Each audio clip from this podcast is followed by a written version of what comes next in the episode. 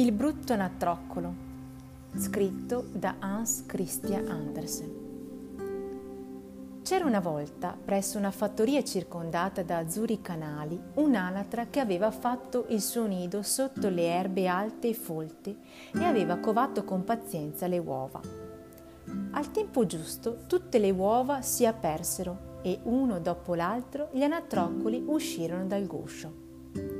Solo l'uovo più grosso della covata non si era ancora schiuso e mamma Anatra era proprio stanca di aspettare il ritardatario. Aveva ormai deciso di abbandonarlo quando a un tratto anche l'ultimo uovo si ruppe. Pip pip! pigolò l'ultimo nato e venne fuori.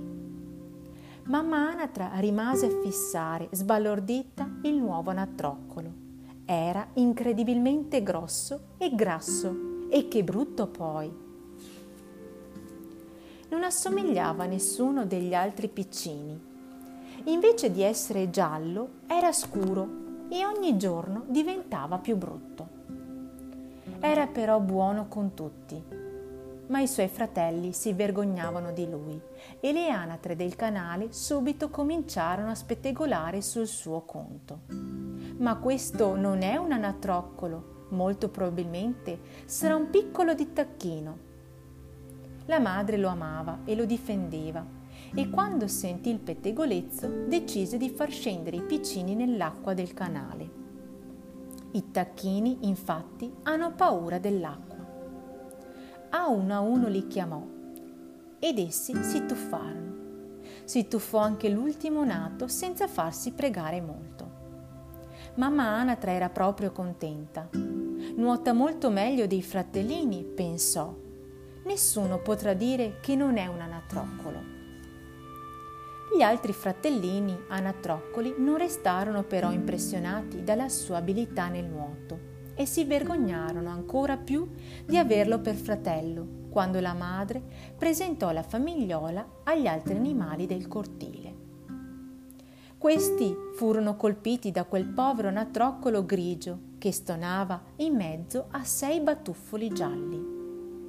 Il giallo, che si credeva il più importante, si lanciò su di lui e lo beccò. Perfino i maiali lo schernirono e le oche lo guardarono con grande pietà. La madre non sapeva come difenderlo. Lasciatelo in pace, gridava non fa proprio niente di male. È troppo brutto e noi lo prendiamo in giro e lo becchiamo quando vogliamo, rispondevano in coro le oche. Non è bello, replicava la madre, cercando di darsi un contegno, ma è buono e gentile con tutti. Supererà questo brutto momento e crescerà bello e forte come gli altri. Il brutto anatroccolo sapeva però che sua madre era triste e preoccupata per lui. Più passava il tempo e più era maltrattato. Tutte le bestie del cortile lo rincorrevano e lo beccavano. Perfino la bambina del fattore lo prendeva a calci. Spesso il povero anatroccolo si rifugiava triste e avvilito sotto l'ala protettiva della madre. Un giorno, però, stanco di essere l'onzimbello dei compagni, decise di fuggire. Presa una bella rincorsa, saltò la siepe e corse fino alla grande palude, dove vivevano le anatre selvatiche. L'anatroccolo si inchinò rispettosamente, ma non riuscì a dire neppure una parola, perché la timidezza gli impediva di parlare. Però si fece forza e trovò il coraggio di dire Vorrei solo starmene qui tranquillo tra le canne, se non vi spiace troppo. Chi sei? essi gli chiesero. In quel momento, però, risuonarono alcuni spari e le anatre fuggirono per cercare un nascondiglio sicuro.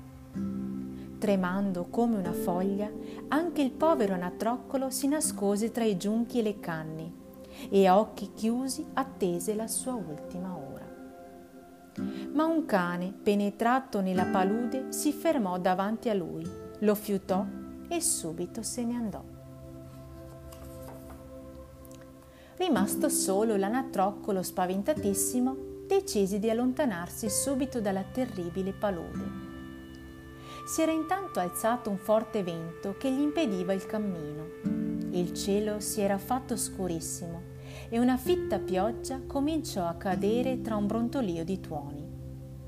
L'anatroccolo intirizzito e stanco vide da lontano una strana casupola. Raccolse le sue ultime forze e la raggiunse.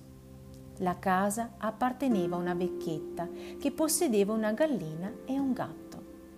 La prima le faceva trovare tutte le mattine un uovo fresco. Il secondo tene, le teneva compagnia facendo sempre le fusa. La vecchietta accolse bene l'anatroccolo.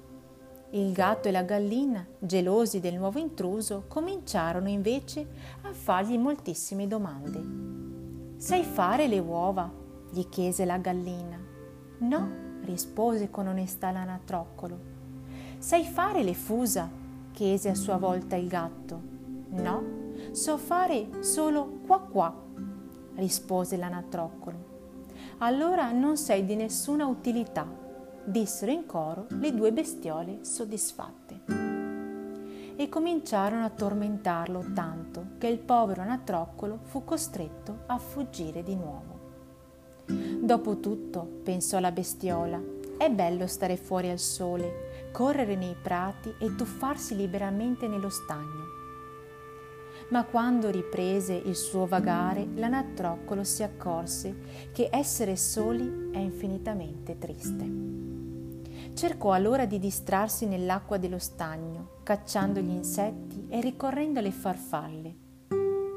Passarono i giorni L'acqua diventò sempre più fredda, le foglie ingiallirono, il vento cominciò a soffiare e le nubi si rincorrevano basse nel cielo. Era arrivato l'autunno. Una sera, mentre l'anatroccolo tutto solo stava osservando il sole che tramontava, uno stormo di grandi bellissimi uccelli dal lungo collo flessuoso passò nel cielo quasi oscurando il disco del sole. La povera bestiola non aveva mai visto uccelli simili, ma ne aveva sentito parlare nel cortile dove era nato.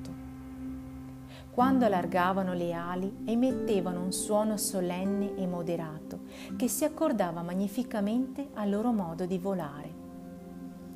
L'anatroccolo li fissava incantato e allungava il collo per seguirli. Fu così contento di vederli che si mise a gridare, girando su se stesso nell'acqua come una trottola. Spruzzava acqua da tutte le parti e continuava a chiamare i bellissimi uccelli. Non sapeva il nome di quelle candide creature, eppure sentiva di amarle come non aveva mai amato nessuno. E se si fossero accorte di lui, ma gli uccelli, che erano splendidi cigni, salirono sempre più in alto finché scomparvero. Col passare dei giorni le foglie caddero dagli alberi e tutto intorno si fece silenzio. Al povero Natroccolo sembrava di essere rimasto solo in un mondo deserto. Quasi rimpiangeva di aver lasciato il cortile dove tutti lo maltrattavano. E venne l'inverno, e con l'inverno il gelo L'anatroccolo, per non morire di freddo, doveva nuotare continuamente. Le acque del laghetto a poco a poco gelarono. Tra i ghiacci era rimasta solo una fenditura che si faceva sempre più piccola. L'anatroccolo vedeva il ghiaccio avanzare sempre di più. Quando si sentì chiuso nella sua morsa, chinò il capo e si lasciò morire. Il mattino dopo, alle prime luci, un contadino passò da quelle parti e lo vide. Ebbe pietà di lui e con uno scarpone ruppe la crosta di ghiaccio e lo liberò. Poi lo portò a casa. Accanto al fuoco la bestiola ritornò in vita, ma alle urla dei bambini del contadino si impaurì. Sbattendo le ali combinò molti guai. Poi, pazzo di paura, riuscì a trovare l'uscio di casa aperto e volò via. Si ritrovò al freddo e al gelo e dovette sopportare i rigori dell'inverno, ma alla fine la brutta stagione passò e venne la primavera. Per la gioia l'anatroccolo agitò festosamente le ali, si sollevò da terra e volò. Le sue ali si erano fatte grandi e forti. Stupito, sentì di poter salire in alto, sempre più in alto e di andare sempre più lontano. Quando scese di nuovo si accorse di aver fatto un lungo viaggio. Si trovava in un parco meraviglioso. Gli alberi erano in fiore e si specchiavano in un limpido laghetto. A un tratto, dalla riva opposta si staccarono tre bianchi uccelli bellissimi. Nuotavano come se scivolassero sull'acqua. L'anatroccolo spaventato cercò un nascondiglio lì vicino, ma gli uccelli lo avevano visto e nuotavano verso di lui. Per paura di essere ucciso, la bestiola chinò il capo e attese la sua fine. Ma nel chiaro specchio del laghetto vide una cosa che lo strabiliò. Non si rifletteva un brutto e sgraziato natroccolo, bensì uno di quegli splendidi uccelli che egli sapeva di amare e che ora gli stavano intorno. Il brutto natroccolo era diventato un giovane e candido cigno. La povera bestia credeva di sognare. Per tanto tempo era stato disprezzato e scacciato, mentre ora i suoi fratelli cigni lo accoglievano con simpatia nel loro laghetto. Finalmente non era più solo e più nessuno l'avrebbe perseguitato. Aveva trovato la sua famiglia, i suoi simili che lo amavano e avrebbero avuto cura di lui.